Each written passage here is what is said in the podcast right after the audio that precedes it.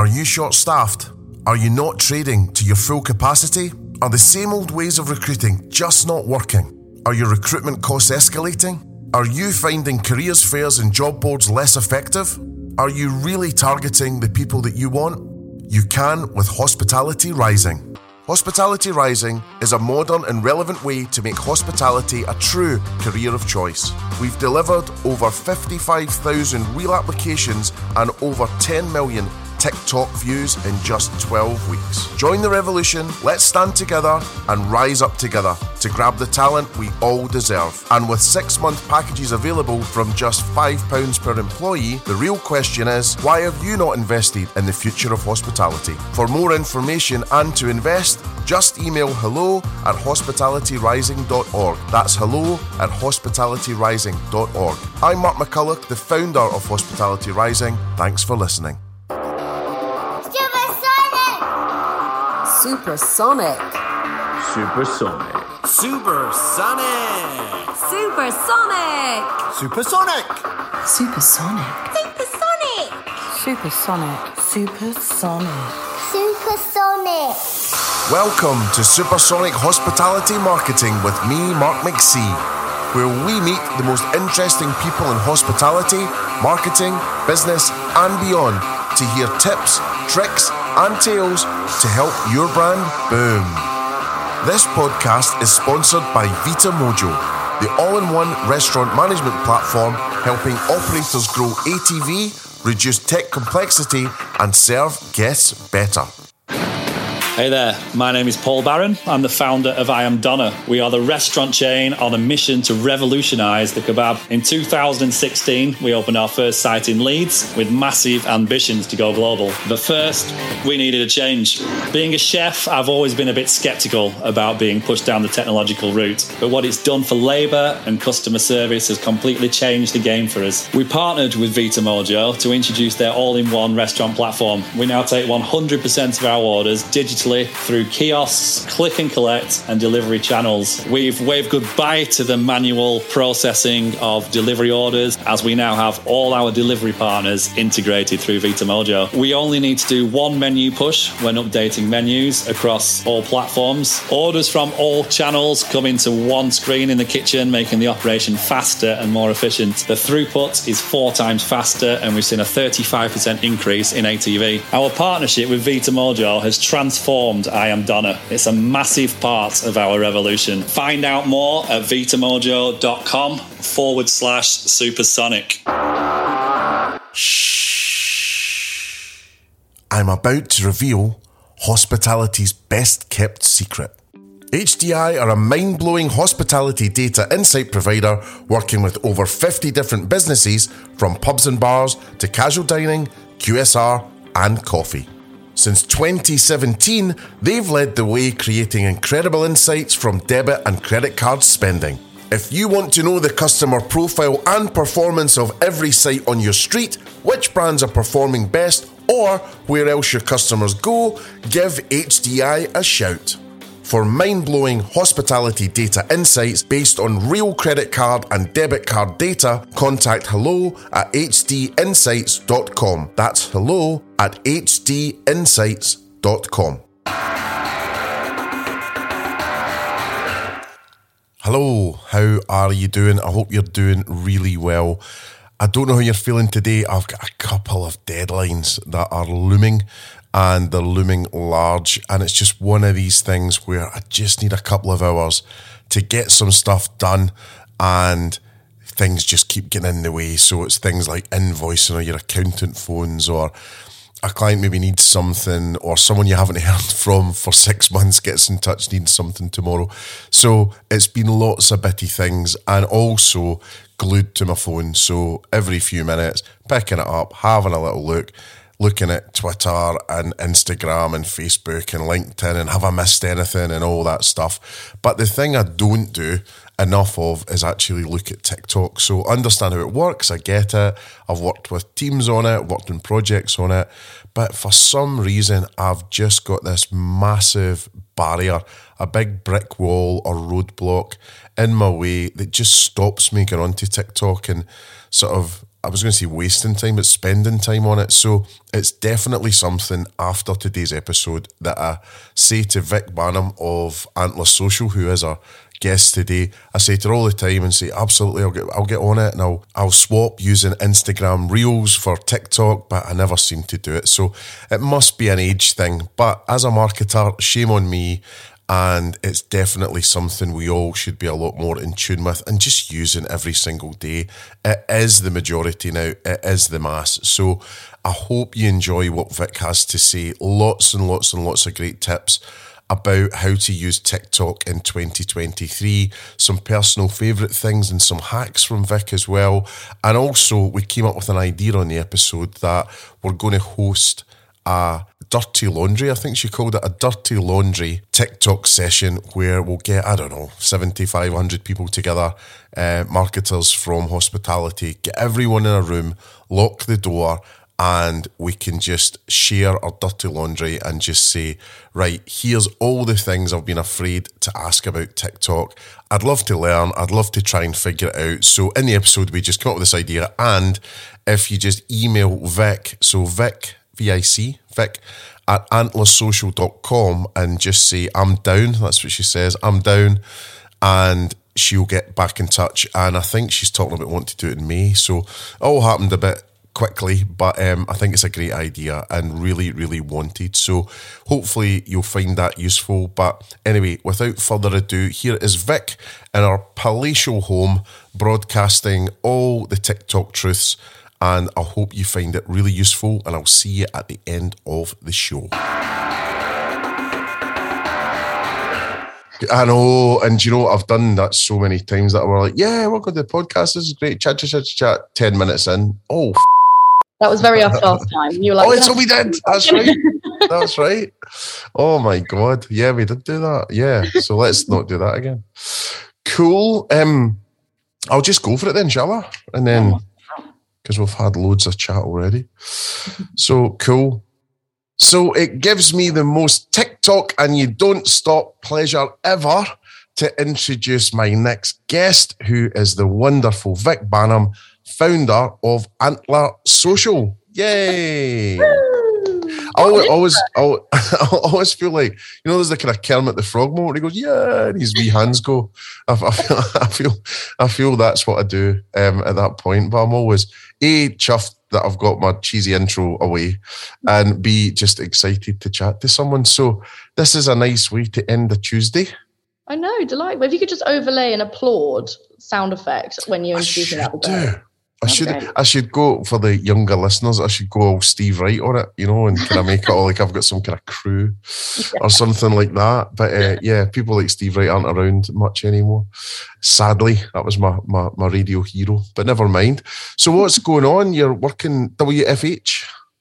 Yeah, working from home at the moment, office inbound April, so that'll be great. Mm. Um, but yeah, just squirreling away, really, getting on with it. What about you?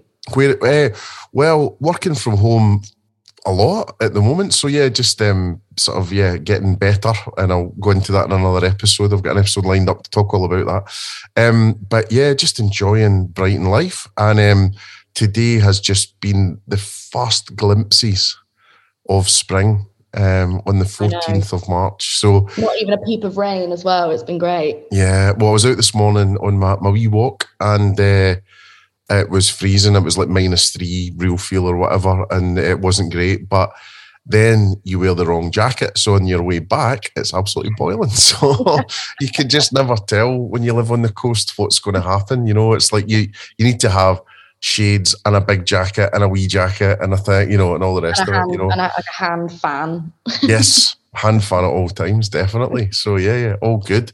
Um, so what is going on? So you've got big changes afoot, and uh, you're building the empire, and lots of exciting stuff going on at Antler, right?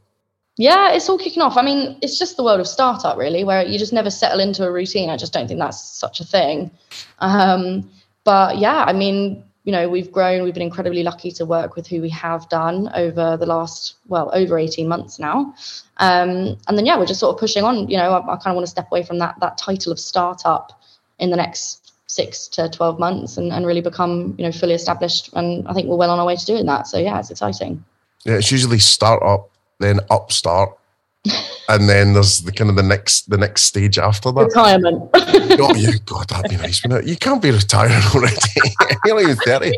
Try, Mark. Try really hard. Um, well, just a quick recap then, because you have been on a couple of episodes in the past, and if this was Soccer AM, you'd be getting your signed football for your third appearance, um, and in the glass case.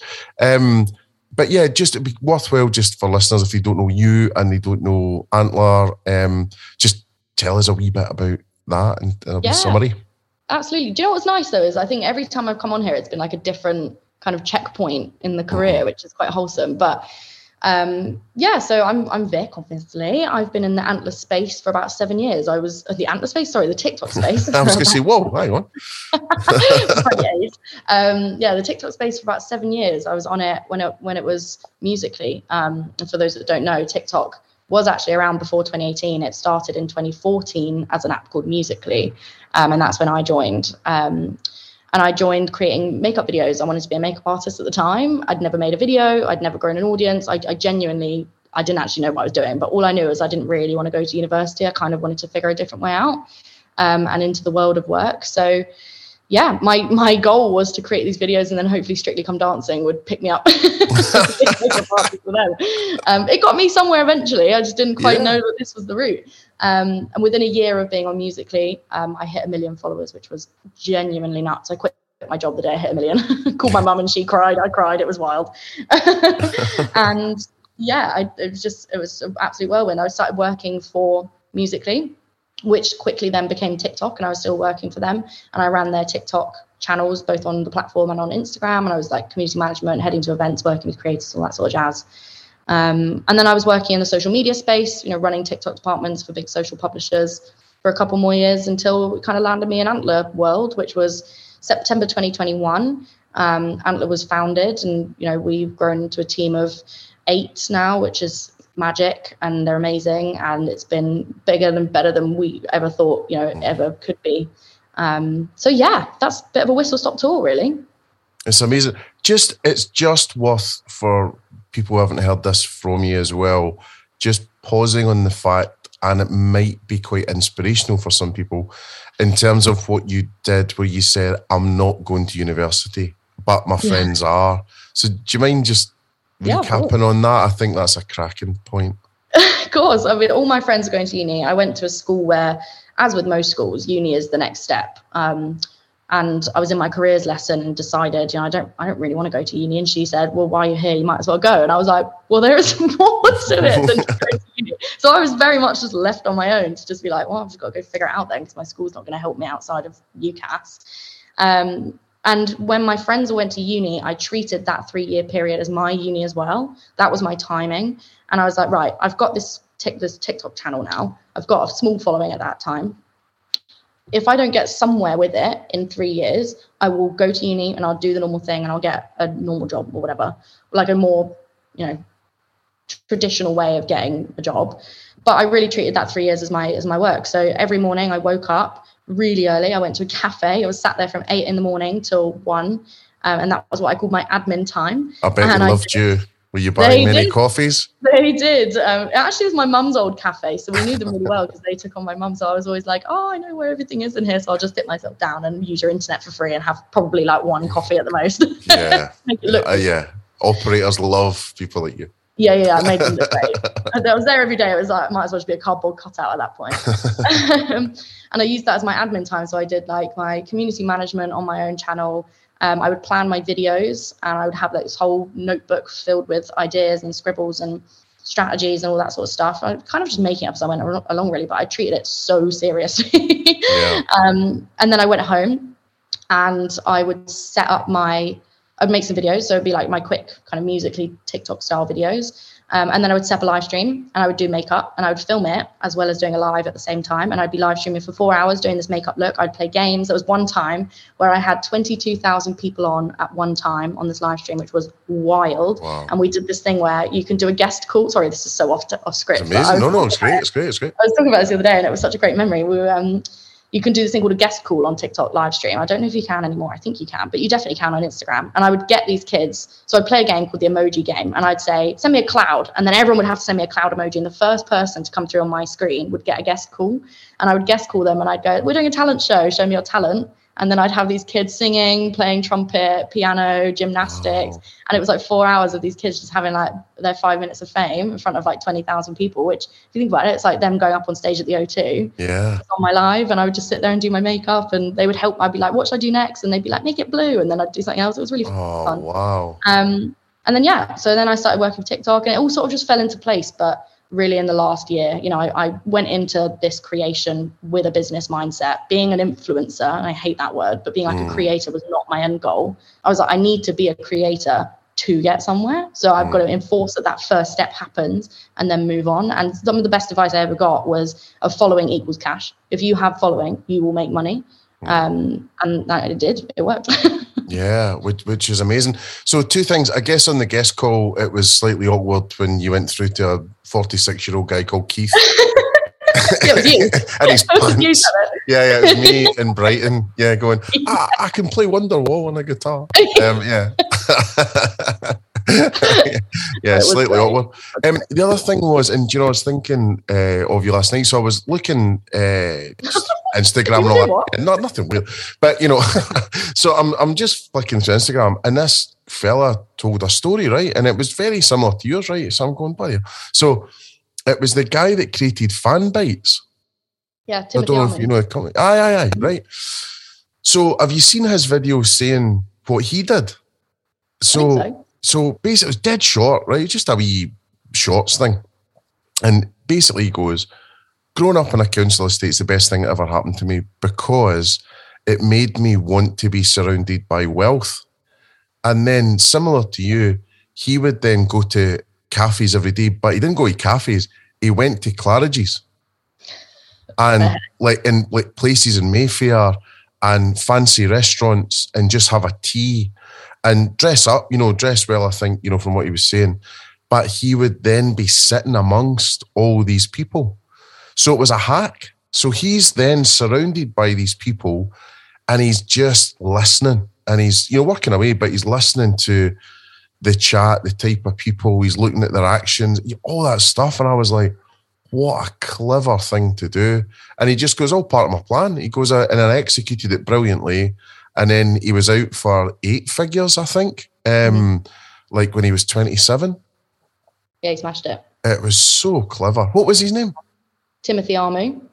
Um, right. I just wasn't just from his Instagram handle. It said Timothy, but that was kind of it, you know. So I wasn't hundred percent sure. But uh, I just thought, wow, that's that's really clever. And you know, coming from where I come from, I mean, not quite council state, but you know, almost. I I don't know if I would have had the guts to go and sit in there. I think, I mean, sometimes when I go to these posh places, sometimes I still think I'm going to get kicked out. But you know, I don't know if I would have the ball. But now you just don't know, do you? Who's who and who's what, and they Yeah. could be sitting there in a pair of tracksuit trousers and a pair of trainers, and they could be a you know crypto billionaire. You yeah, you just don't Yeah. know. Um, but anyway, I thought that was great advice, which is that whole you're the average of the people you hang around with, so hang around with the right people, and you you you'll do all 100%. right. Um, It's that like affirmation thing, isn't it? It's like if you if you do, if you act as if you already are, then you are. Mm. Um, you know, I was acting like I already had a million followers and I had like a thousand. I was just acting like it because I was like, well, if I if I act and I have it in my head that I already have that, yeah, and I treat it as a job as if I would with that size, then I will get there. And that's Yeah. the same thing that happened with Antler. If I act as if I've got a multi-million pound agency, yeah, not that it is at the moment, but yeah, yeah, yeah. It's You just know, just the one, just the one million. yeah. Well, I, but I think I, I I think though on a personal note with you, like I think you do it without arrogance though. You know, I think there's a lot of people that then do that and then have an attitude and are a bit chippy, and that doesn't really get you get you far.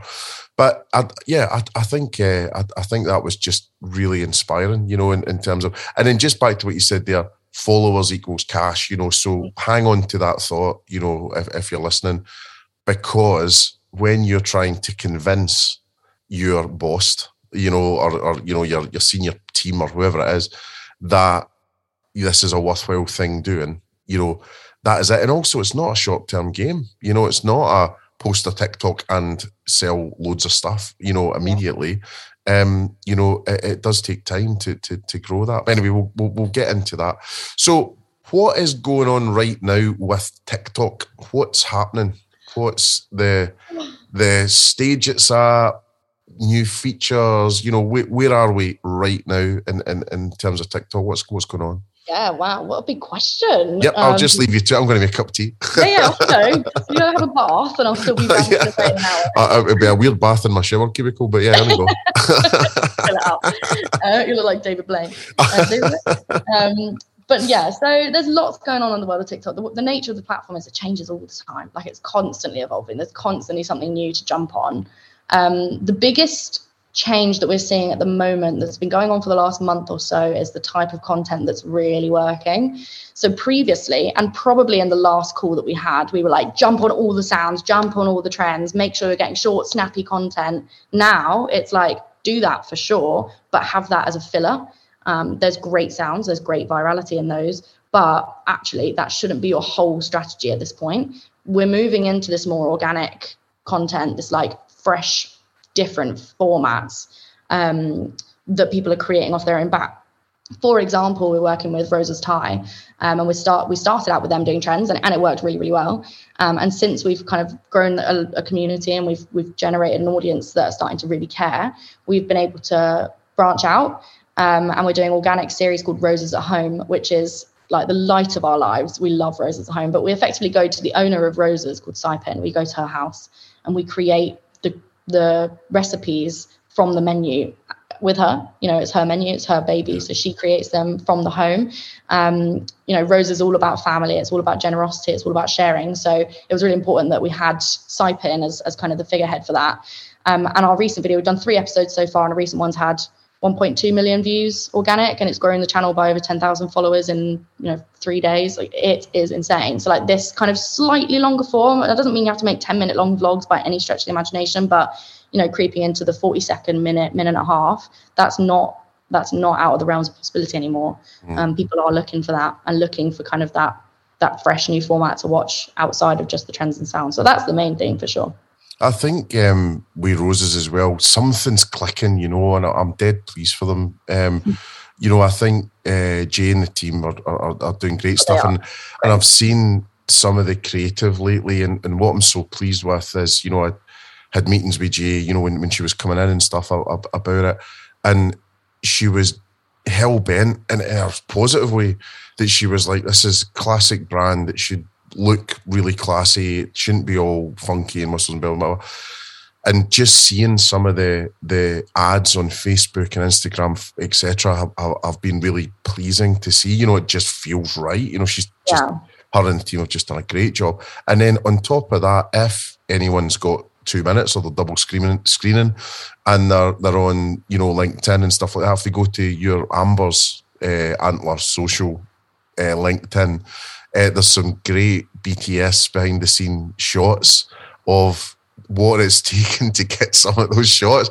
And one of them, I was scared that she's going to break her leg. She's like balancing on a chair like some kind of acrobat. yeah on like table yeah, but she's like, well, this is what it takes to get it, and and like it's always fun when you know you see your team in the videos and you know stuff like that. You know, it's it, it's excellent, but that's a that's a huge step for quite a traditional brand to take, and I think having Gavin at the helm and, and, and Robin and the guys investing in that, I think they're quite brave, you know, and they get that social is actually a um, advantage. You know, if, if they can get in when, you know, it's not quite 99%, but 88% of, of brands aren't in TikTok and 99% aren't doing it well.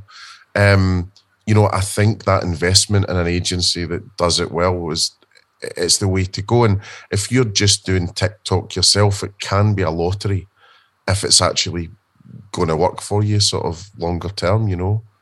TikTok as well for brands is a full time investment. Like it is not like other platforms. You know, you can't create an Instagram post and then quickly whip it out onto um, TikTok. You can't, you know, create like a, a LinkedIn post and then pop that onto it. Just doesn't it just doesn't work. Like TikTok is its own beast. Um, so, you know, investing in it, spending time on that platform, making sure that you're present all the time, daily, is so important. And a, a lot of people overlook that. Like that amount of time to go into the platform is yeah, is it's something that is completely necessary to the channel.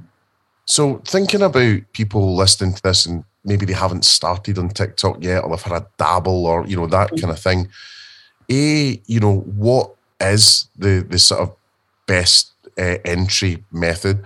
And then secondly, you know, how do you convince the it's not only the board, it's like middle marketing managers, for example, that are in their thirties that sort of don't get TikTok the same way as, you know, 50 year olds might not get Insta and, and things like that. So, you know, what what how can they build up a case to to be able to do it properly rather than oh you can do that TikTok as well as everything else you're doing, which is a common thing.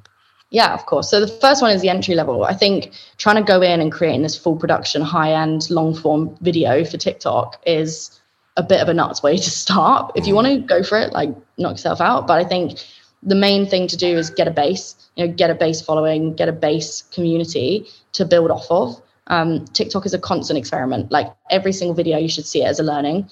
Um, we see every single video as an opportunity to learn more about the community. So by spending time on the platform, getting to know the competitors is a great way to start. Like, what are other people in your space, whether that's broadly or, you know, say, let's take Rosa's again as an example. Let's talk about either that's the hospitality space and other restaurants as a whole, or what's the Thai community saying and when, how can we tap into that?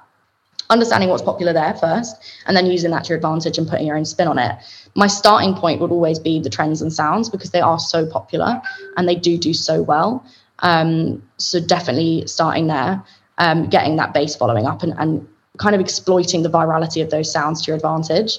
Um, and then bleeding that out, you know, looking at what other people are doing from a, from an organic point of view. And it doesn't have to be completely like groundbreaking as a format that no one's ever seen before. And it's, you know, Mr. Beast coming out the woodwork from a brand and you get 100 people holding their hands on a table for 49 hours or whatever. Like it doesn't have to be anything as crazy as that, but you can just start. Um, I think the biggest piece of advice that we give to everyone is you won't start until you start. So just get your first post up and start learning. You know, the longer you leave it, the longer you go, oh, I don't really know what to post. So you're never going to know. So don't worry about it. Like just get on with it. Yeah. post something and start learning. Understand, you know, posting three times a week is more than enough. There's a misconception you have to post 20 times a day and that puts people off. You don't need to do that. Post three times a week, keep it consistent. Monday, Wednesday, Friday, perfect. Like, you know, you're, st- you're showing up, you've got a structure that you can follow that's realistic, but you're showing up enough for your audience to, you know, start to engage and get excited. Um, so yeah, that that consistent consistency element is super important. And then yeah, just starting and, and seeing what other people are doing and just jumping on it and putting your own name on it works a treat. And then just in terms of content you could create. So obviously a lot of the success is when you use content creators and you know you go to their audience. But if you're doing it on your own, obviously there's a route one method which is just show your drinks on a bar or just show your food or you know that type of thing. But you know, what are the other ways that you could do it? I mean, is it worth you having a face of, you know, who is it, what, you know, Vic's Burgers or whatever it is? Is it worth having someone that's there all the time? You know, for example, I've seen Brewdog doing that quite a lot at the moment, you know, just in terms of uh, they've now hired sort of social media sort of content creator who they've promoted, mm. Matt and he's like fronting up all the videos now and almost the kind of stunt stuff and a lot of this Guinness thing. You know, is that the right way to go, or you know, what would make up your content, for example?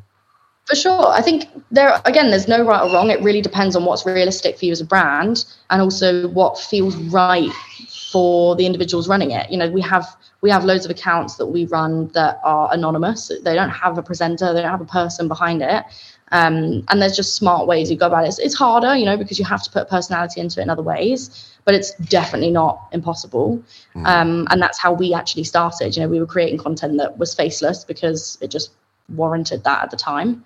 Um, now we're moving into this more, as I said, original format, something as big as vox popping.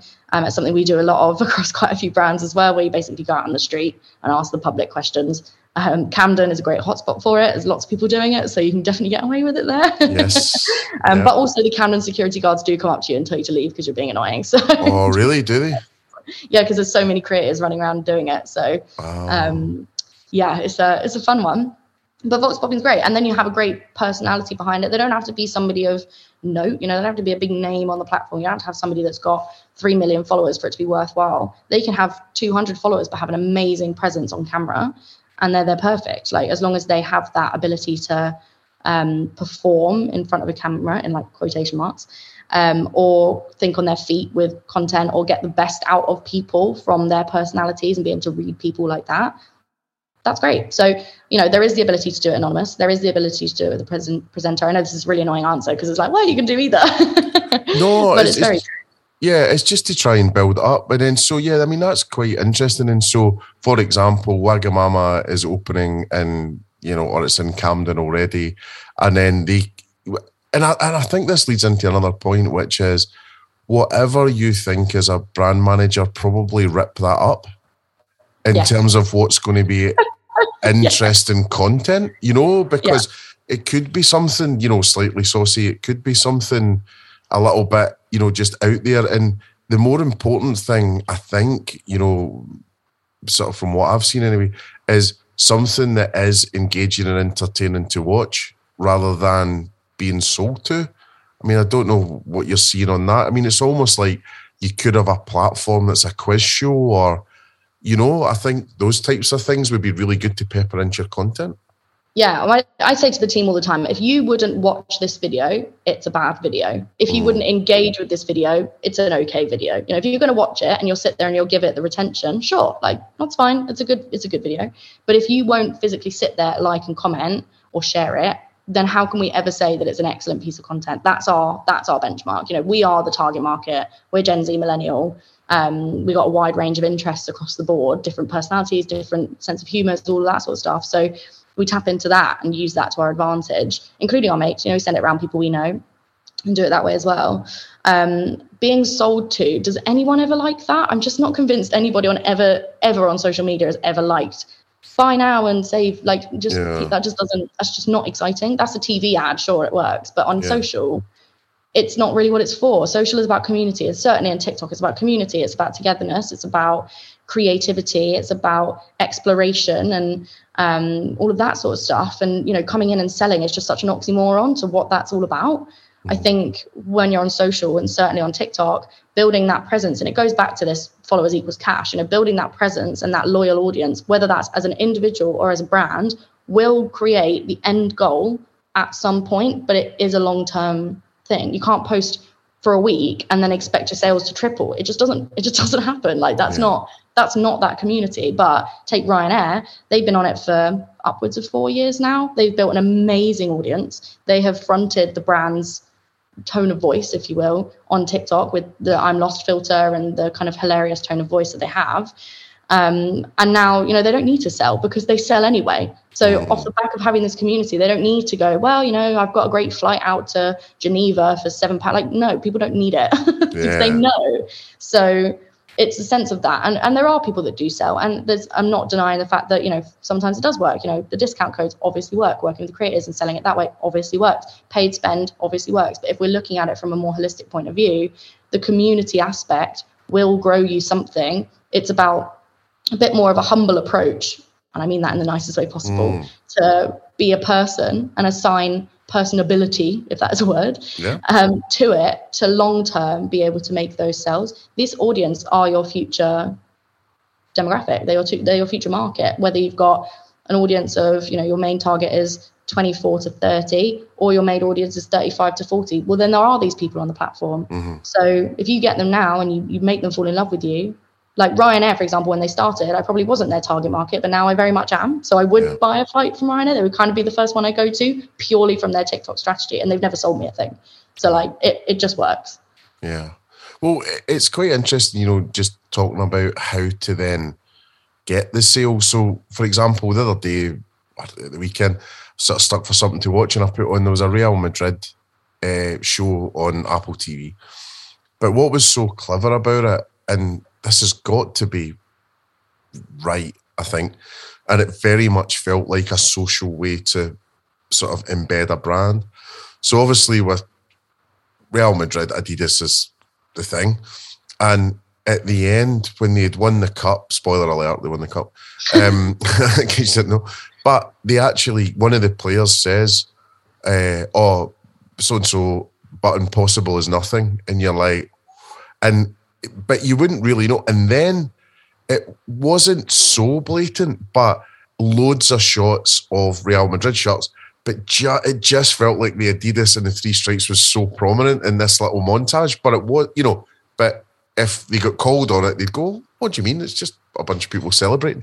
But it was just so interesting to see it. And I, I felt like that's definitely something that isn't used enough for hospitality brands is rather than the literal going for the lateral. And, you know, whether it is um, a Thai restaurant brand and it's content coming from that brand around what Thai people would do, or, you know, if it, if I was back at Yo Sushi, you know, things that get frowned upon if you're Japanese or whatever it is. And, and just those, so I think it's really important to always think laterally about that content. You know, I, I think that was a, a, a really smart thing, um, you know, and a, a smart way to get it across it's a sense of credibility as well. Like if there's a sushi restaurant saying you shouldn't eat sushi this way, then you're like, oh god, they really know what they're talking about. Or Yeah. Thai, you know, Saiphin talking about how the recipe comes to life and why she uses certain things and why she doesn't use certain ingredients. Like it's a sense of credibility that somebody behind this brand really knows what they're talking about in that space. Um, so yeah, I think I think it that goes a long way for sure.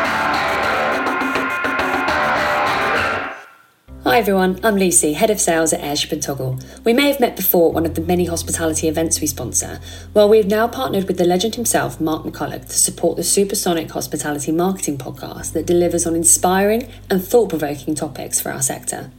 In case you don't know, Airship is a hospitality focused tech company that's supporting operators in building a better understanding of their customers' visiting habits, which in turn helps them target, personalise, and automate marketing in our CRM platform and Toggle, which is our gift card platform, and an excellent stream of revenue through prepaid gift cards, experiences, tickets, and even merchandise. Our model is a little bit different to most. Our platform's a predictable, fixed monthly rate, so no surprise invoices. And our current budget proof campaign, you can get four months half price, which ends on the 31st of March. So you can learn more on our websites at airship.co.uk or use toggle.com, or just simply drop me a message on lucy at airship.co.uk. Have a great day.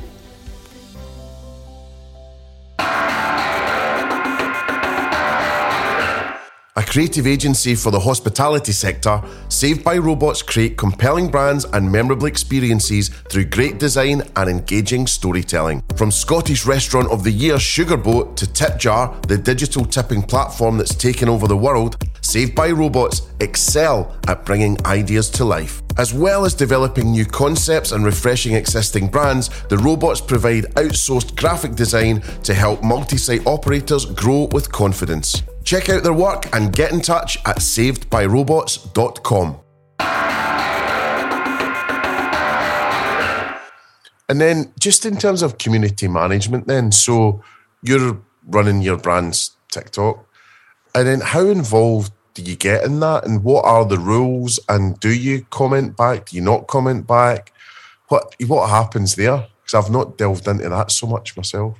yeah, community management is arguably my favorite part of any campaign that we run, um, just because you can branch it out so much more than if you ignore it. So, community management on TikTok is spending time on the platform as a user would. So, not just going on, posting, and disappearing. You know, the algorithm picks up that you're not actually using the platform, you're just trying to get views. It's a very like give and take relationship and if all you're doing is taking and you're not giving anything then you're going to get dumped do you know what i mean? So you've got to you've got to give it's got to be a bit of a two-way street um, like in most areas of life. Yep. um, so you know if you're going on post your video experiment with times you know there's no set time your audience will differ there is no there is no argument to say 4 p.m is better than 1 i don't know 1 p.m or you know 9 a.m whatever just just test it and see what see what works and track it that way post your video and then stay on the platform for 30 minutes 45 minutes um, make sure that you're engaging with any comments that come through and if there's not that's not a problem like it will happen eventually but go onto your for you page and engage with content that sits there and you're looking out for the videos that are recently posted and or recently going viral So if you click onto a video and you see their comments and the comments say, you know, 0201, well, then you know that comment came through in January. So it was ages ago. So arguably, any comments that go in now are not going to get picked up any, by any traction. But if the comment says posted two hours ago 100% comment on it because those people are now looking through the comments there's a lot of a lot of people that are going onto comments so your comment gets a chance of being picked up Yeah.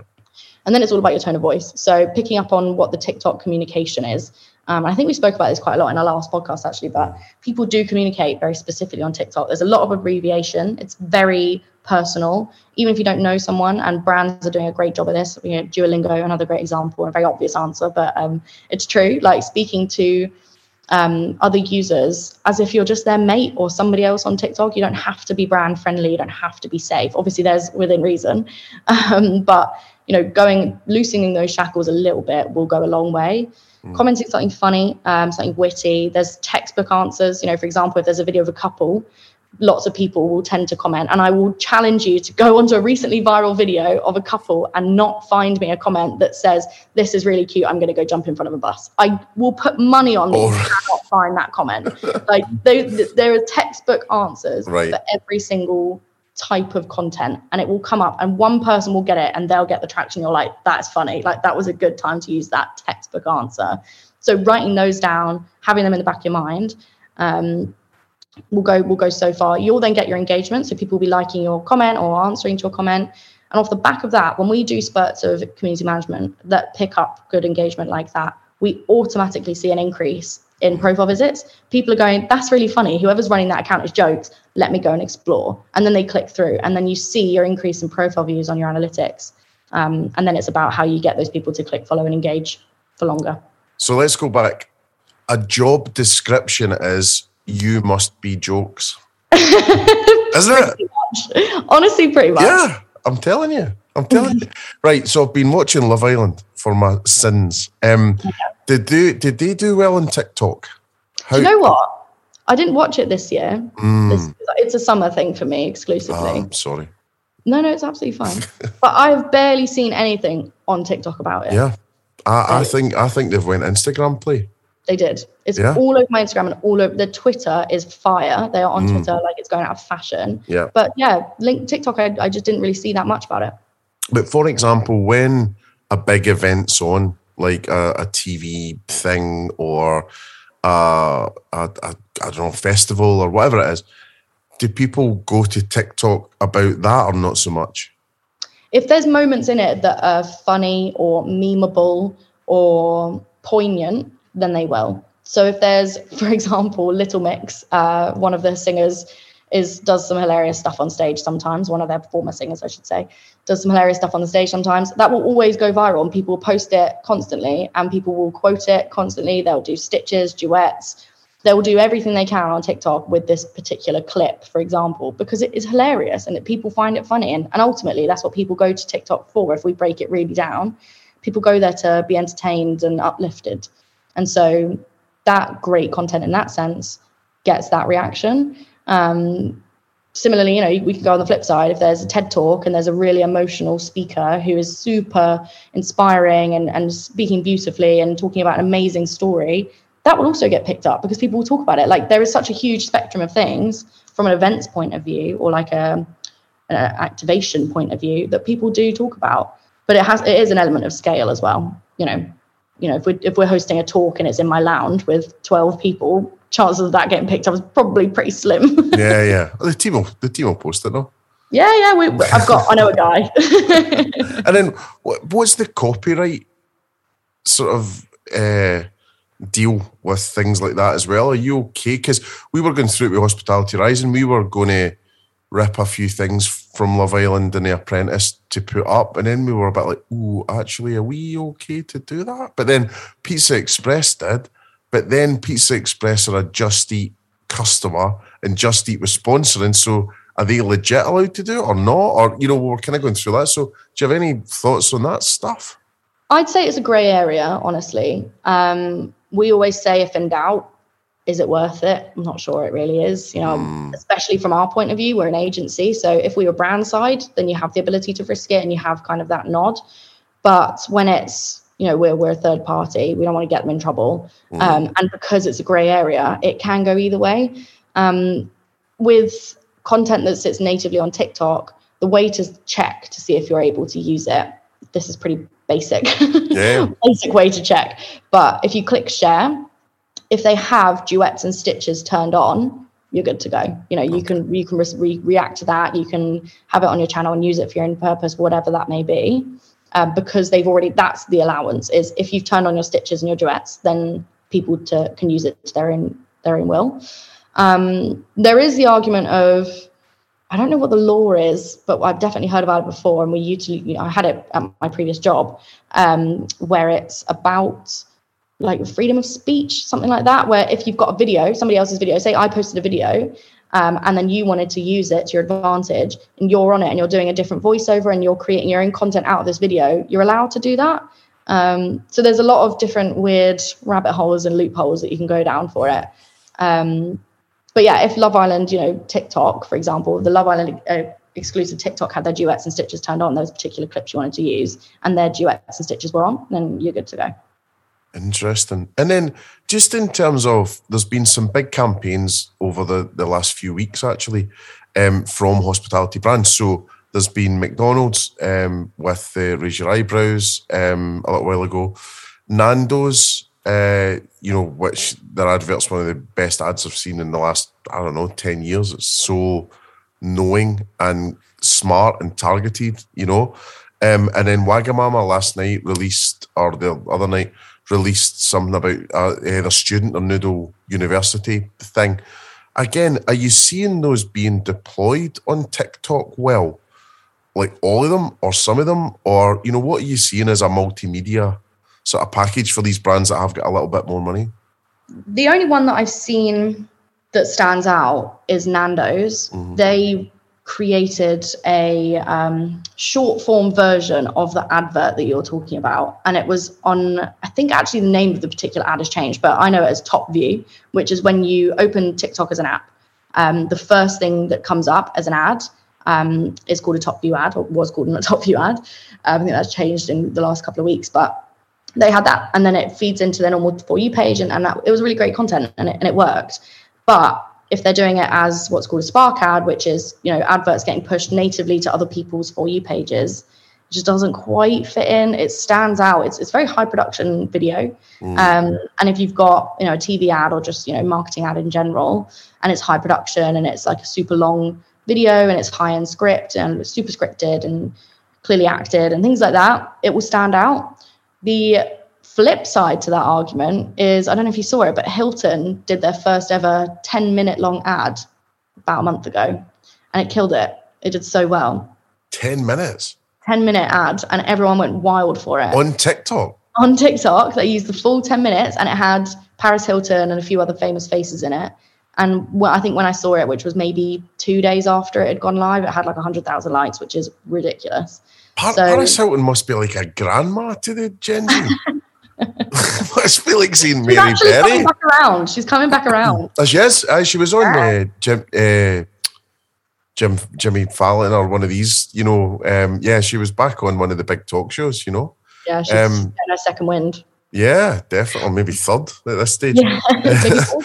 So. yeah, there is arguments for both sides. It's just, you know, a surefire win versus a risk. That's kind of the, the toss up. So get recording your ten minutes ads now. Um, so yeah, just yeah, well, maybe get Barnett or someone, someone local Barnett. Hilton. Um, Barnett Hilton. and then just thinking about just going back to basic in terms of the TikTok page itself. Um, is there a quick run through of like the features and, and things like that? You know, when, when when you go on there, you know what what you faced with and what's best to use. You know those kind of things. What, what's your kind of go tos? Yeah, yeah. So on the first, so basically you've got, I think there's five buttons at the bottom. And on the left hand side, you've got the discover, and there's two tabs within that. You've got following and for you. Following is basically your feed where you only see the content of people you're following. I would argue that very few people use this tab. I personally have never used it. None of my team have ever used it. If I do use it, it's purely by accident. I get annoyed and then I go onto my For You page. and For You page is the main part of TikTok. It's what everyone uses. Everyone talks about it. Have you seen this on your food page? You came up on my food page. Like it's just it's become a sentence in its own right, or its own community in its own right, really. And the for you page is you're served with content that the algorithm thinks you will like. So it's not really based on your followers. And this is where TikTok differs from a lot of platforms. Instagram will show you content of people that you follow. TikTok will show you pe- uh, content of things that you like. And that's why you have the ability to be found and reach a lot more people as a creator. Because, say, if I watch a video of a dog, and the first thing that comes up is a video of a dog, and it's a dog that I don't really think that's cute. So mm, I'll scroll. I've only watched it for a second. I'll scroll away, but it goes, we watched that for a second. So I'll show you another dog. And this time it one looks kind of like my dog. And I'm like, oh, that's cute. I watched that for four seconds. The algorithm goes, oh, okay, okay, you do like dogs, but you're quite specific. And the type of content was quite funny as opposed to like emotional. So show more funny dogs. How about a cat? And I'm like, oh, okay, well, I don't mind cats. It's two and a half seconds. They're like, okay, so you're interested in other animals. What about a rat? And I immediately swipe away. It goes, no, no rats, no rodents. You don't like that. And it will keep keep learning. Every single video will show you. Mm. If you haven't opened your app in a long time, there'll be a series of four to six videos where the first one will be, um, let's say, a brand, and then the next one will be a creator that doesn't have any followers, but they're just creating content. You know, your average Joe Bloggs has made a video and it's had 10 likes. The next one will be a famous person. It can be, you know, Charlie Puth is massive on TikTok, or even Khaby Lame, like a huge TikTok creator. Um, see how you like that. Maybe as a smaller creator you quite like. I'll show you somebody with like 100,000 followers and they've got, you know, 20K likes on their video. And it keeps going like that. And it will just fine tune and fine tune and fine tune every single video. Sorry, it's just so off topic. But it's a great place to actually be yeah. served content that you love. Um, and my For You page is filled with stuff. And I watch every single video more or less. I can't remember the last time I just swiped because it's just so in tune with what I like watching. Yeah. Um, people find that quite daunting and quite scary, but I'm like, why would you not want that? You're literally yeah. being entertained every every swipe. Um, then you've got the um, wait, let me have a look. I think it's the plus sign next, which is your creation. Oh, bear with. Let's have a quick snoop, shall we? Um, yeah, then you've got friends, and that's where again you kind of get shown content of people that you're in your contacts or um, people that you follow. But you also have a tab called Now, and Now is really interesting because that's basically TikTok's BeReal So when BeReal was a massive thing, TikTok jumped on it pretty much within a matter of weeks. Um, and created TikTok now. And every day you get a notification and you can share your moment. And where BeReal it's a video, it's a photo, and TikTok, it's a 10 second video. And you uh-huh. kind of be like, oh, I'm here now. And that's what I'm doing. Um, so not is, many is, people use that. And is BeReal gone? No, BeReal is still massive. It's just not as much of a conversation anymore. Yeah. Um, all of my friends use it religiously. I don't. Oh. I've kind of I've gotten over it. I've got stuff to do. Yeah, it just sort of disappeared. it was really inconvenient. I'm like, I'm on the loo. Like, what?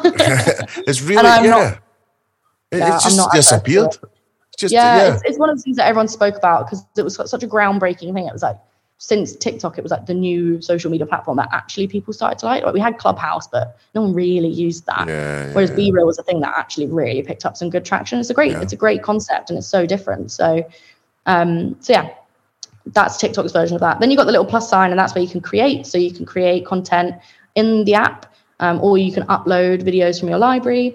Um, you can explore like all the filters and the effects and the stickers and all that sort of jazz. Um, then you've got inbox, and that's where you can see any DMs. You can see your activity, whether that's notifications for followers or likes or comments or tags. Um, you also get system notifications, and that's a really good one to keep an eye on because that's TikTok keeping you updated with any updates whether that's platform wide or whether that's specific to your channel. Which just keep you in the loop. And then you've got profile, and that's where you sit. So that's where you can see all your content. You can save stuff as drafts, storing stuff into playlists, you know, keeping an eye on your likes, your reposts, your um, privates, um, having a look into your analytics and all that jazz. So yeah. And then for brands, is there any sort of add-ons, business packages you can buy? You know, what what are the kind of options for brands then? So the main thing really is whether you're a creator account or a business account. Um, we say to um, a lot of clients, stay a creator account for as long as you physically can. um, business accounts, we have noticed a pattern of being less favored by the algorithm. Um, just because you know, once you're a business account, they know that you're going to you could spend money. There are there is money you can spend for paid, so it all potentially, and this is not proven. This is just what we've kind of assessed. Um, but it could potentially limit your reach to encourage you to use paid, and therefore they make money. But creator account, you still get all of the same access. You still get analytics. You still get the ability to do Spark ads and all that jazz. Um, and you know you get the same access as business account. You just have access to more sounds. Um, that doesn't mean chart sounds, but a lot of some sounds that um, are just sound bites can be restricted on a business account, even though it's not actually copyright. Like it's another creator's video, so there's no copyright problem there. But you can use it as a creator account. Um, so yeah, my my suggestion would be just stay a creator account for as long as you possibly can before you know you, the people above you are going. Um, don't really feel good about that, and then they can change it. But realistically, it makes no difference. And then in terms of a bust or a TikTok campaign that's something meaningful, what sort of levels would someone need to budget for? You know, what I know it's kind of how long is a piece of string, but is there an entry level sort of number that people should think about if they were wanting some content creators and a bit of support and this and that? Yeah, it really depends on the outcome. Like we always start when we're in, especially when we're talking to clients as an intro, we're like, what do you want out of TikTok? Like, do you just want to be present and that's creating content and showing up every every day, every week, um, having your own audience, or do you want something out of it? Do you want to guarantee fifty thousand new followers on your account? Do you want twenty thousand clicks through to a website? Do you want downloads to an app? Like, what is it that you're after? And then work back. Um, and with that, there'll be a combination of always on content.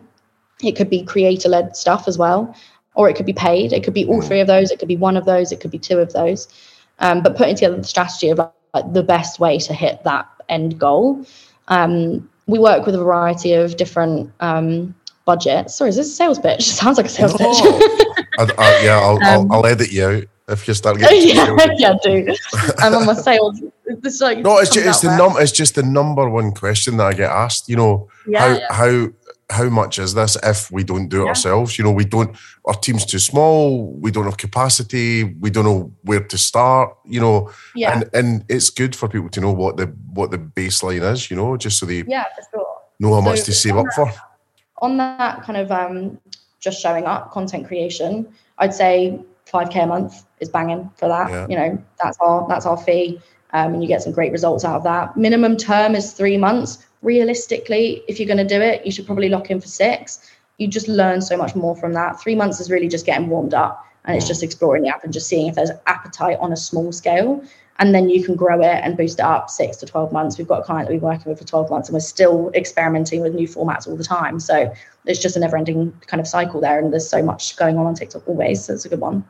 And then on the campaign front, if you really want some results that feel like you're that, that are valuable, like they're exciting, and you can take them back to your boss and be like, "Oh my god, we nailed that." Then we see the best result is 25k as a starting point, and then scaling up from there. And then that's including creators, that's including paid, that's including always on. It's just a great base. Um, anything less, it just feels like we're kind of breaking even a little bit, but it's doable, and we have done it. Um, and that's that. That particular budget is with three months. Again, there's enough time to learn, optimize, make sure that things are in place. Um, you can go shorter and cheaper for sure, but it's just yeah. Do you really want to get the most out of TikTok? And that's the way to do it. Cool. And then if you're setting your strategy for TikTok, is there any tips about where to start to write that strategy as well? Because again, that's the number two question I get asked, which is I need a TikTok strategy. I'm a bit of a believer like Mark Ritson, which is you've got a brand strategy and everything else is a plan. But anyway, people talk about loads of strategies. So um yeah, where where would you start even to cut in with something like that? Yeah, I think I've, I've sort of like alluded to it already, but starting with the competitors and the space in general is a great place to start. Um, for every pitch we do, we look into the competitors and we look into the space and the general conversation and, and bleed out a strategy from there. So the conversation is you're typing in buzzwords that are relevant to you, and you don't have to have loads. You can have four, six words. And it's hospitality. Let's take Pizza Express. First one, um, food on TikTok, a great community, a humongous hashtag with I think over 100 billion views. Um, so super saturated, but it changes all the time. So what are the top videos that people are looking for, and then what are the trends within those videos, and how can we use that? Then there could be pizza. What are people doing in the pizza space? Again, is there any pattern in that content? Is it vlogs? Is it trends? Is it recipes? Is it um, reviews of places? What is that content? And then again, how can you replicate it? Um, I'd then take Pizza Express and then have a look at actually what are people saying about the brand in general. Um, and again, working off of that, you know, you've already got a UGC space there, so don't ignore it. You know, there's there's already great content that lives organically on the platform that has performed without you even dipping your toe in. So other people are doing that hard work, so you can kind of dive off of that. Um, and then look at your competitors. And again, that doesn't have to be exclusively pizza places, but you could look at Pizza Pilgrims, you could look at Franco Manca. What are they doing? And see if there's any crossover or any pattern with the stuff that's working well, and likewise the stuff that's not really working well. Um, and then you can look at general hospitality in general, um, general, general, um, you know, the, the the normal other places, you know, Wagamama's, Nando's, um, even Buzzworks, you know, loads of other places that have a presence. What are they doing, and is there any pattern? And then you'll just get inspired off the back of that. Um, spending time on the platform, you know, spend a good week or so just on the platform, just understand how it works and how people talk and what is the thing that you keep seeing on your for you page, um, because that will garner ideas as well. That would be my starting point. And are people still scared of TikTok? Are marketers still scared of it? Oh my god, yeah, massive. The the common phrase that we hear is, "Oh, it's just really daunting, and I don't know where to start." And it's true. It's a big beast. Like, there's no denying that TikTok is its own entity. Like, you can't have a social media manager and have them do Twitter, Facebook, Instagram, email newsletters, TikTok. It's just TikTok is arguably too big for that um, in order to do it properly. So it is it is scary, and I and I completely understand why. Um, but the great thing about it is TikTok content is repurposed on a lot of platforms. You know, I, my whole Twitter feed is TikToks. My whole Instagram Reels is TikTok. Instagram is looking after Reels, but arguably exclusively. Um, so kind of prioritizing TikTok will allow you to have content to go elsewhere. Whereas if you have Instagram as your main platform and then you try and repurpose the content on TikTok, it's just not going to fly. Like it's just not, it's not built for that. Um, so if you prioritize TikTok, you can maximize that content elsewhere. Whereas if it's a side thing, it's just not gonna, it's not gonna blow up. I've got an idea. Should we do a session for marketers that are scared of TikTok Yeah, I think so. and then they don't know where to start? Like a whole workshop. Yeah, like a day or something, or like a half a day, I I don't know. But just get them, you know, just get them in and just go, right, this is a deal. And like, Yeah. you'd be great. at- Yeah, we should Yeah, that'd do be that. great. We could do like a full do's and don'ts, how to, Yeah. like trade secrets, everything on the table. And then like a bit of an interactive where they can put their learnings to the test. And the biggest one, which is how do I convince my boss that Yeah. I'm not just mucking about on TikTok? Um, You could be, and it could still work. Great right. example of that. This is side note, but great Yeah. example of that. Can't see Auto Trader. They went viral a couple of weeks ago, and they were amazing. And it's this um, like car workshop in Florida, really random, like family run place. And they had a new social media manager come in, and they used a CapCut edit, and CapCut's like a feature of TikTok now. Um, and it was literally just of the building, and they had this stupid cat edit bouncing over the top of the building, and the caption was, "I just got this job. Can you blow this up so my boss doesn't think I'm rubbish?" And it got multi millions of views, millions, millions of likes. Like it was amazing. So there is there is a a geniusness behind mucking around on TikTok for sure. Wow. Yeah. Well, we should definitely do that. Well, I tell you what, then let's be brave. Let's say we're going to do this, right?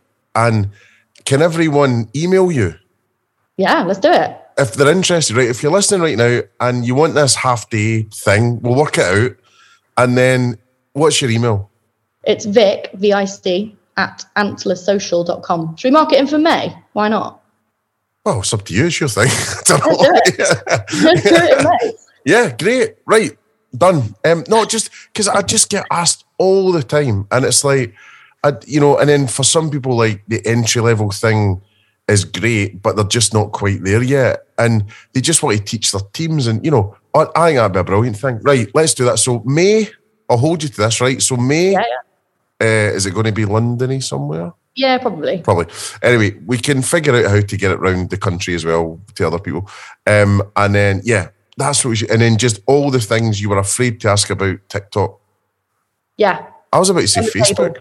Like Well, dirty well, laundry of TikTok is out. Let's do it. Yeah, and I was about to say Facebook. and Don't ask us anything about Facebook. Yeah, I don't know. Oh, in fact, I'd probably be quite good at that. Grandad. Um, right, that's that'd be brilliant. Right, so Vic at antlersocial.com. Yeah. Right.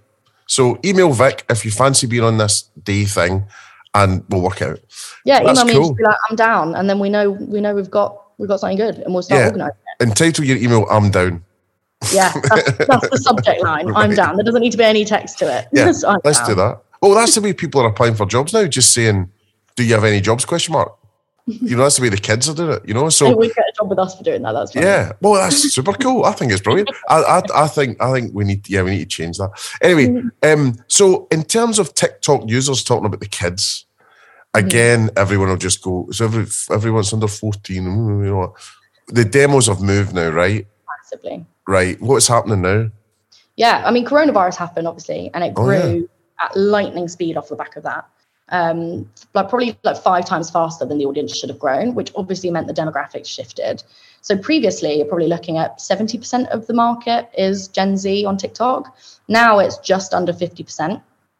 My favorite stat is two years ago, 55 plus was 7% of TikTok. And as of, I think, December 22, it is over 11% of the market. So even that small change just proves how far it's coming on. Um, the biggest market is very 50 50 split. It's like the 13 to um, 24 is kind of part one.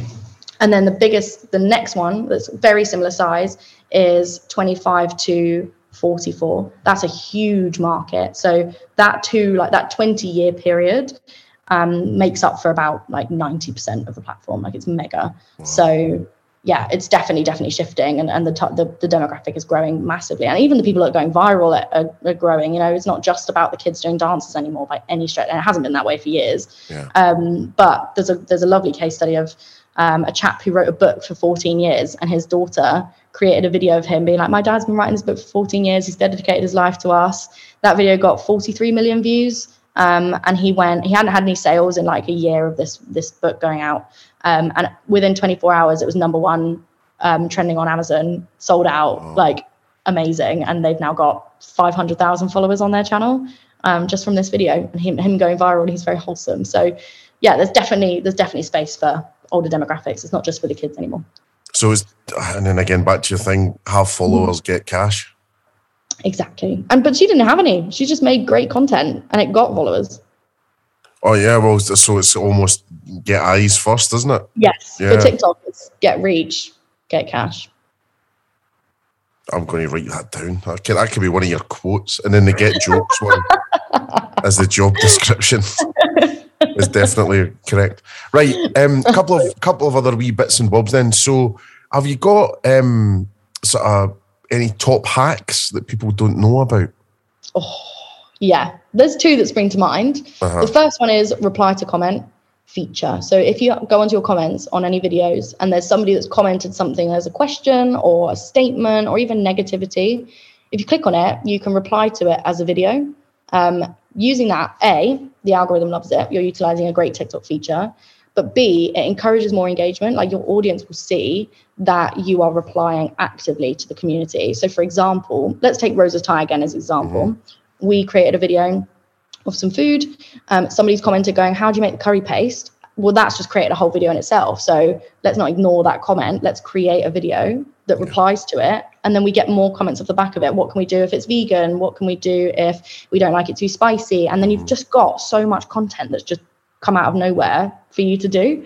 Um, it gives great context. You know, it's quite a humble way to do things. If you've got a new lo- uh, you know, lo- new location launch, and it feels a bit weird to just go, "We've got a new launch," and it feels a bit salesy. Well, then just fabricate a comment if you haven't got any, of being like, "Oh, there's not one near me, and I'm in East London," and you can go, "Oh, we're opening one in East London. It's in Leyton," and blah blah blah. Like it's a great way to, to kind of announce things that feels a bit more subtle. The internet's fake. The internet's fake. Yeah, I hate to break it to you. Oh, Welcome to 2023. I'm too honest for all this. you are. You're too. You're too nice. Um, but yeah, it's a, it's a great it's a great feature, and we use it as much as we possibly can. Um, and then another one is profile visits. You know, I alluded to it a minute ago, but if you keep an eye on your profile visits, um, and you see them increasing, let's say they increase by 20% week on week, then you go, okay, well, my profile visits are increasing by 20%, but my follower increase isn't. Then what is it about your channel that people aren't committing to? So is it aesthetically just look a bit naff? Like, are you not picking the right cover photo when you upload photos? Like, does your aesthetic, you know, thumbnails look a bit rubbish? Um, have you got, you know, 20,000 followers, but you're only getting 10 views a video? Well, then people are going to be like, well, it doesn't really feel that legit. It's obviously not that good of content. I'm not going to click through. So, what can you do to make your content perform better? Whether that's paid, whether that's organic strat, whatever it may be. Um, is there a competition that you can run and you can pin it as a first video to encourage people to follow i.e follow the account now for a chance to win 100 pound cash in a month that sort of thing. People will be like oh, okay sure no, no drama i'll do that. That sort of thing. So those are the two areas that we're really we really keep an eye on is the profile visits and the the follower percentage. And has it never not worked for you? Because we've worked together a few times and you're pretty ballsy and going, we guarantee this and we kind of go, okay, mate, you crack on, let's see. Um, and then it has invariably worked. But has there ever been a time where you're like, oh my God, and then you've kind of got nothing? Like, what? Is there a panic button to hit? Like, what can you do? So we guarantee results because otherwise expectation, like people are like, oh, we post a video and it goes viral on TikTok overnight. Like it, it genuinely doesn't happen like that for the most part. Um, but you want to know what you're going to get for your money at the end of the TikTok campaign. So we guarantee results for that purpose. Um, we've always delivered on that promise, but there has been times where we've we've gone into like, oh god, where it was quite a long way. I think Buzzworks is actually a great example of one where we weren't even that far into the campaign, but we'd estimated a number of applications. Um, and within a week, we were supposed to be at 100, and actually we were at like 15, and we were like, Christ, that's not good. what can we do? So there is that panic station because you're like, well, we've got to change the strat but then it then it just creates a better outcome. You know we went away we looked at oh, we're getting the clicks like that's not the problem. The problem is the application page so how can we change that to make people want to apply um, for this particular job? And then straight away that weekend we got what was it like 200 applications just from changing the application page but doing the same strategy. Um, it was huge. So yeah it's it's never not worked but there has been times where we've had to change the strategy midway through to make sure that we get there. Um, but I think that just creates a stronger a stronger campaign out of the end anyway. It's an important point though for recruitment marketing, which is if you just say go through and fill out that form, which is another form that you got to fill in, like you've got to think about the audience, but you've also got to think about taking them out of the the sort of context, the arena that they're in, which is quick form, shortness, all the rest of it and then taking them to some lengthy process is just not really going to work, you know. So, um, but then it's a big mind shift for HR departments and recruiters and stuff. You know, it's, it's a big problem, big problem. Yeah, um, I think a lot of that sort of performance stuff as well is based a little bit on common sense. Like, what are people? Why? When are people on TikTok? Well, I go on TikTok for a couple of hours every night before I go to bed. Am I really going to sit there and fill out my national insurance number and give away my favorite color and all this other stuff that people need in a long t- like a long form application i'm, I'm just not going to do that. But if it's yeah. short and sweet takes no more than 15 seconds well yeah that fits my app, my attention span for what i'm doing at that current moment and it's not invasive to my time. Hashtag um, got any jobs? Yeah exactly no i need a job. I need a job was Buzzworks but I'm, I'm just thinking about that wee guy that emailed the chef you know jobs? Yeah. um but yeah i mean in in, in terms of uh, you know, brands and hospitality as well. I mean, are there any standing out for you? Um, because we ask that question every time, and it's mainly been no. Um, but but are there? I mean, obviously, as opposed to the ones you've touched, but um, you know, are there any other ones that you're like, oh, they're doing a good job, or you know? Yeah, I think Joe and the Juice is an absolute slam dunk. Um, they've been on the platform for actually a very long time, mm. and in the last eighteen months, they've really found their feet um, and they've really found their their place. And I'd, I'd argue that they're one of the first um, hospitality and like brands to create in-house hilarious content behind the scenes in the office, that sort of thing. They, they were probably one of the first that I saw and took note mm. of, and they did it well. Um, and they've grown a following of like 160k now. Um, they just recently did a deal with or a collaboration with Gymshark. Like they're doing incredibly, incredibly oh, well. Cool. But their performance is outstanding and their content is hilarious. So they are great, and they just they are so TikTok centric. So they are fantastic. Um, Toby Carvery, I know I mentioned this one last year, but actually I still really love them. I think they're great. Like you just can't argue with a good roast, but they just know what they're good at and they stick with it. You know, they they know people like gravy, they know people like roast potatoes, and they like the fresh batch when it comes out of the Carvery. So that's exactly what they touch on and they they talk about it, um, and it does really really well. Um, Well, I was just going to say, is, is there like, because there's a couple of brands that are actually quite prevalent on with influencers, and I don't know if that's extending to content creators on TikTok, but um, the guy, have you seen the Thomas thing that he was in The Apprentice and he's having a breakfast every, you know? So um, it looks like he's done an ad with Frankie and Benny's the other night. But he didn't put hashtag ad, but it felt, I mean, I'd be shocked if it wasn't an ad. I mean, it's like, so addy, you know, but it, it works. And he takes a wee fella, his wee boy with him and all that. So was that. But he also did a Toby Carvery one as well, you know, and he was like, you know, he's kind of famous for wanting his gravy and whatever. Um, but also I heard Turtle Bay were doing good stuff on TikTok, but I haven't I haven't seen, but it wouldn't surprise me um, at all. But uh, is is that a true someone mentioned it the other day, is is that a true thing? Yeah, they're, they're doing really well. We work with um, Las Iguanas, and obviously they're kind of the competitor. So we we definitely really looked into Turtle Bay when we were um, putting our strategy together for Las Iggy.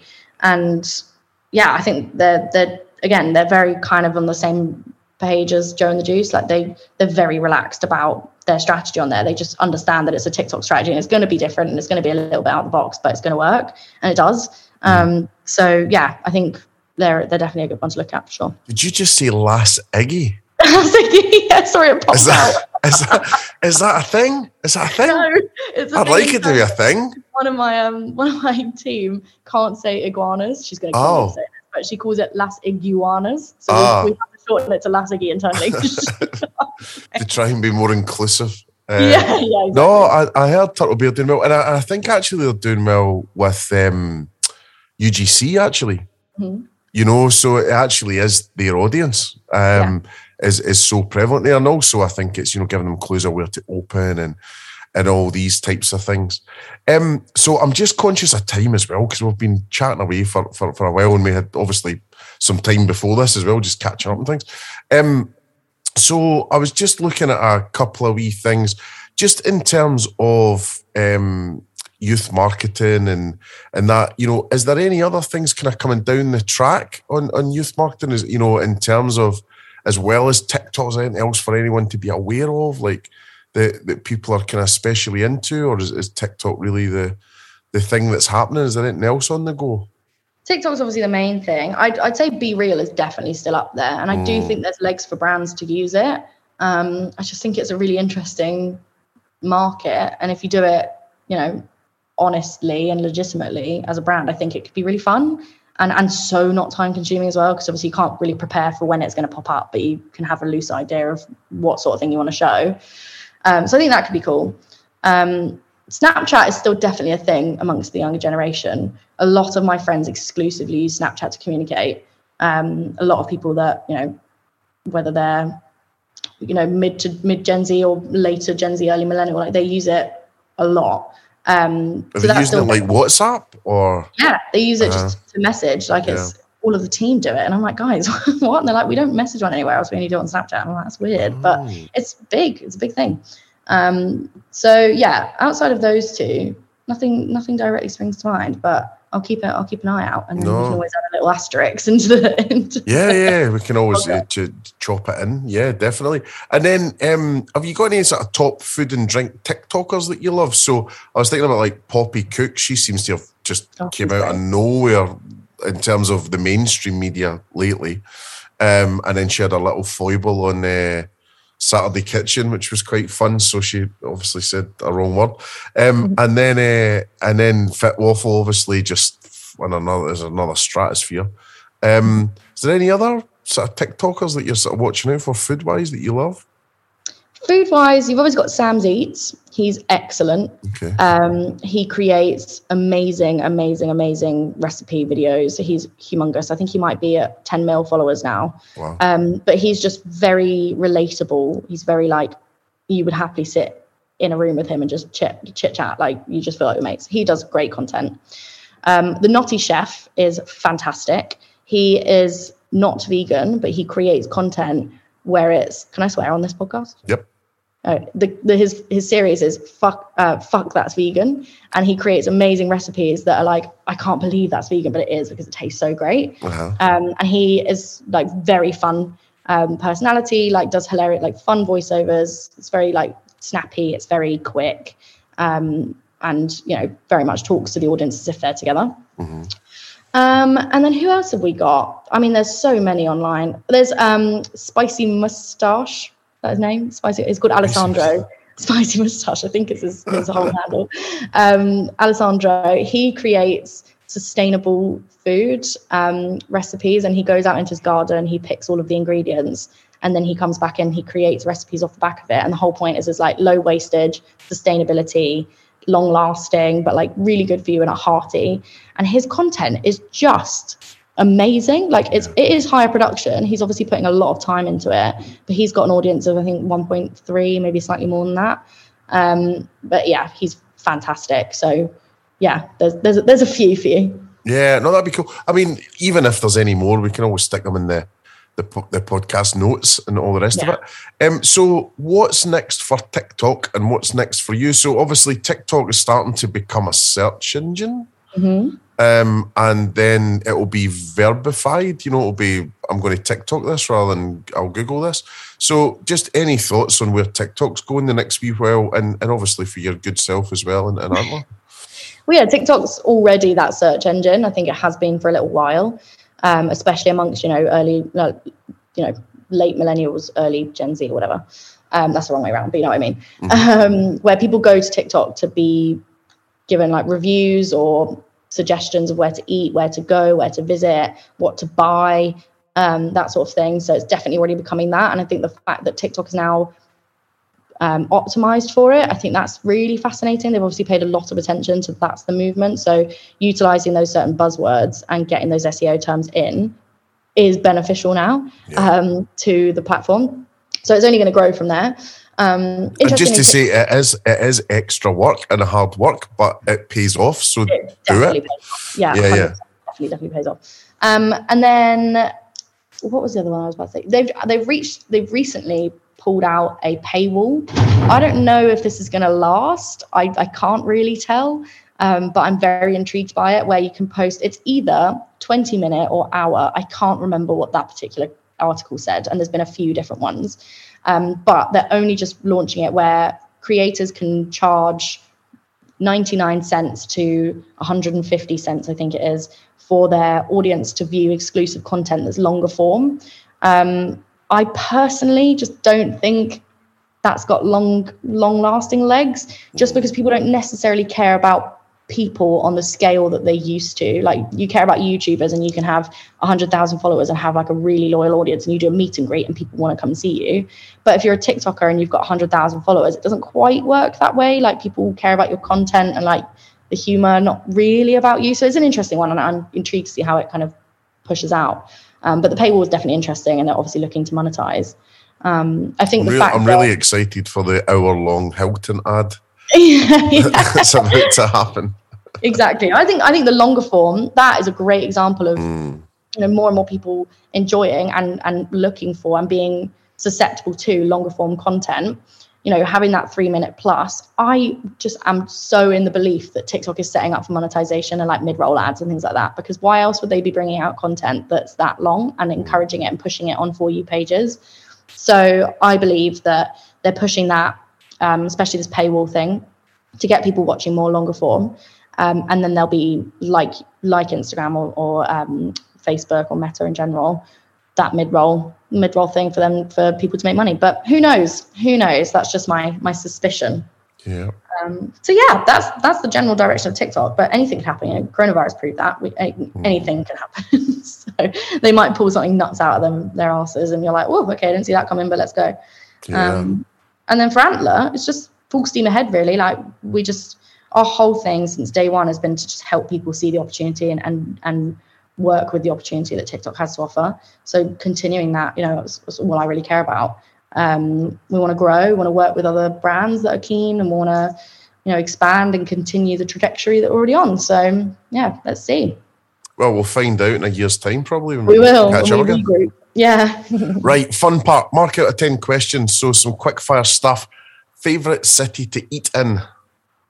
I actually just went to Edinburgh this weekend, and do you know what? The food was ridiculous. We we went on a, It wasn't even. We weren't even going for food, but we ended up going on a food tour. We just walked ourselves around, and, and it was it was brilliant. So ten out of ten. Recommend. Okay, Edinburgh, very good. And then, uh, have you got a favourite hotel and why? Favorite hotel. You're, a bit, you're a bit of a jet setter. um, my God. Oh, okay, no, there is. Um, in Mexico, there is Las Mujeres Excellence Club. Hands down the best hotel you will ever go to, and I will put money on it. It's elite. Like you don't have to move and everything is done. It's so great. So if you're looking to just sit and do nothing and have things come to you, it's great value. And you can have room service to your room, all inclusive. You get cocktails on the pool. Oh god, it's so great. And it's amazing. And there's like 12 restaurants. The staff are amazing. And you get a hammock in the pool outside your room. It's great. Well, that's two things I can't do. One, I can't stay in a hammock without falling out, and two, I can't swim. So that'd just be double jeopardy. Um, could you um send you, you can send me a link for that, and I'll put it on. Um, you got a favourite coffee shop apart from the one where you started? Oh, um, that's a good question. I love. Um, we've got an Esquires just 10 Yeah. from me. I love it. Like when we started up Antler, it was where we went to work, and we became mates with the staff, and they gave us discount. Yeah, I know that. Do you know they're they're quietly just growing away? You know they're just doing really really well. It used to be one in Shepherd's Bush I used to go to all the time. Used to Mm. I didn't know it was all chain. the time. Yeah, didn't know it was yeah. chain. And I went down to Bournemouth, and I was like, oh, I've seen that. And then Yeah, and I was like, oh, I know that. So yeah, And yeah, it- I love it there. You got a favourite coffee? Anything like Oh, that? caramel latte. Is it? Oof, punchy. Yeah, basic bitch. Ah, and then what, uh, proper milk or, or sorry, dairy milk? No, or unfortunately, I'm an oat milk girl. oat milk. Yeah, I like oat milk. But I'm Yeah. too embarrassed, so sometimes I will just stick with dairy because otherwise I, I get I get ashamed. Yeah, there's no shame in Brighton from being an oat milk person. Mm. Um, favorite bar, stroke pub. My gosh. Up from us, there's the Victoria in Oxshott. Um, it's like a good 20 minute drive from us, but it is so good. They've got like London standard food, and I am lazy. So if I don't have to go anywhere and I can still have a great experience, I'm so down for that. So that one's 10 out of 10. Um, then there's also the Black Swan in Ockham. Great for summer. Humongous garden, very dog friendly. With 10 out of 10 nice. as well. Nice. We'll need to put links in for that and give them a shout out. And what would uh, what would you have? What would be your favourite thing to have there? At a pub, Yeah. oh, steak. You can't go wrong with like pub steak. Oh my god, it's so good when they do a good one and you've got the good béarnaise next to it. Can't go wrong. this is the one. And then what, what would be a tipple? My drink. Mm. Well, at um, I don't drink, so at the Vic, I get a Shirley Temple, and it's a like a non-alcoholic. It's basically just like cherryade. It's so good. yeah, I'll need to get Um, some tips from you. I've recently given up, so yeah, I'll need to get some yeah. tips on, No, on what to do. Ah, that's cool. I forgot about that. And then uh, favourite restaurant. You got a favourite restaurant as well? yeah, last time I said the Fat Duck, and I just feel like that's too obvious again. Mm, Obviously, that's a good restaurant. it's good, yeah. Um, Hakkasan is brilliant. Some of the best Chinese food I've had in forever. Mm. Um, and the vibe was great. And weirdly, it's the same building that my dad had his first ever job in. So we went there and he was like, oh, I should go upstairs and do some work. What, uh, what was that in Hanover Street Um? Was it one in Green Park? God, I don't know. I Yeah. know. I'm not good at geography. I just yeah, oh, it's fun. I, I just always feel like I'm in some kind of Bond movie or something. Yeah. You know, like when you're, yeah, I, I think it's the fabulous. You walk into like, it's like Abercrombie and Fitch. I'm like, where Yeah. are the lights? I can't see anything. Yeah, yeah, just walk in. Tell you what, actually, now that we've just said that, another Mm. great experience is Noir. If you've ever done Noir, No, oh, it's the dining in the dark and you're in pitch Oh. darkness. is And that in Farringdon? Oh, Mark, I don't Oh, know. right, okay. Is I it think London? it moved. though. It is Right, in okay. London. Yeah, yeah. London. It's inside the M25. and um, they all of the staff are visually impaired, so it's like an experience of how they. Is it? I didn't It's- know that. I know it, it. It's how they've like evolved it since, and it was genuinely the most amazing experience. Like Oh, you that's have your meal, and, fantastic. and we were sat there and we were eating something, and it was like a vegetable and it was hard. And I was going, I'm sure it's a carrot, but it doesn't taste of carrot. My dad was like, No, not a carrot. It's a potato. And then afterwards, you see what you had, and you get to see the menu, and it was carrot. But because you couldn't see it, it didn't taste of it. It was so, it was fascinating. And we got every single meal. We tried to guess what it was, and we got it wrong. Um, so it was great. Oh, that sounds great. Oh, brilliant. I was going to say, what would you have? Well, you'd have the carrot, I guess. Yeah, I had You'd carrot. have, you'd have what you're given, and that's it. Yeah, you don't have a choice. Great. Well, listen, I better let you go because I'm on a deadline for something big on Thursday and I haven't done it yet. And you're on some kind of mad things that you're going to be up late as well. But Yeah. don't text me because I'll get nothing done. No, I'm going. I'm going to call you. And just Don't. Just please don't. I'm going to call you until you pick up. switch my phone off. Rude. So, listen, thank you so much. It's been such a pleasure to catch up properly and hear what's going on. Um, I think that's great advice for people in there as well. Um, I think that will really help people, and we should definitely try and get that wee gathering together. I wonder how many people will be up for that. And um, you can tell them everything you know. They can suck your brains out, and uh, can. you know they can they can yeah just sort of take it from there. But yeah, I, I think it's just getting over that initial hump, isn't it? And then once you think, ah, not so bad after all, and I'm guilty of it, I've got TikTok on my home screen and I stick to Instagram reels and I shouldn't. So tonight I am going, I'm going to I'm going to look. I'm going to, I'm going to work on my TikTok game. So there we go. Yeah, nice. I can't wait to see it. No, thank you so much for having me. It's been a dream. Yeah, it's been nice to see you. Right, oh well I'll get on with things, a wee bit of dinner and then yeah, I'm going to be burning the candle at both ends. Beautiful. So, me too. catch Have a lovely evening. Thank See you so much. Bye.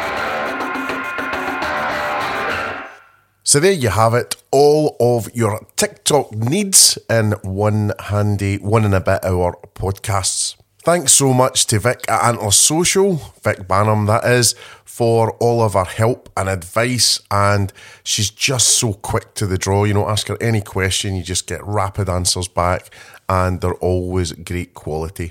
Just a reminder if any of you fancy coming or anyone that you know might fancy coming to a TikTok, bring all your fears, all your dirty laundry, all the questions you were afraid to ask session. Probably going to be in London, but again, we could always do more around the country. But if you're up for that or you know someone that is, get them to email Vic Banham.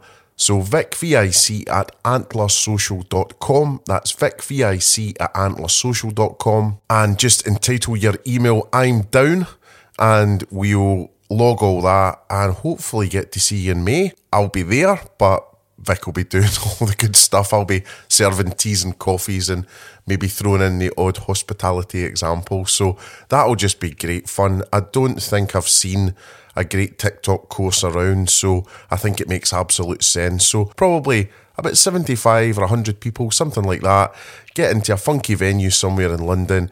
And I think we should do a full day actually. I think there's so much to talk about. Might even get some influencers along as well. So, anyway, or content creators, sorry, as they're called now. But yeah, if you fancy that, just send an email. I'm down to vic at antlersocial.com and we'll see if we can get that together. This podcast is sponsored by Vita Mojo, the all in one restaurant management platform helping operators grow ATV, reduce tech complexity, and serve guests better.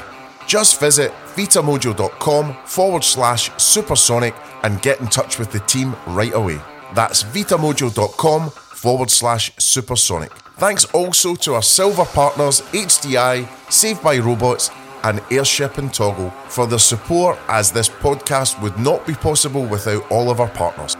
So this is me, Mark McSee, signing off for another podcast, and I'm really looking forward to the next time we're together. Next time, we'll hear from many, many more interesting people with top tips, tricks, and tales that will make your brand boom.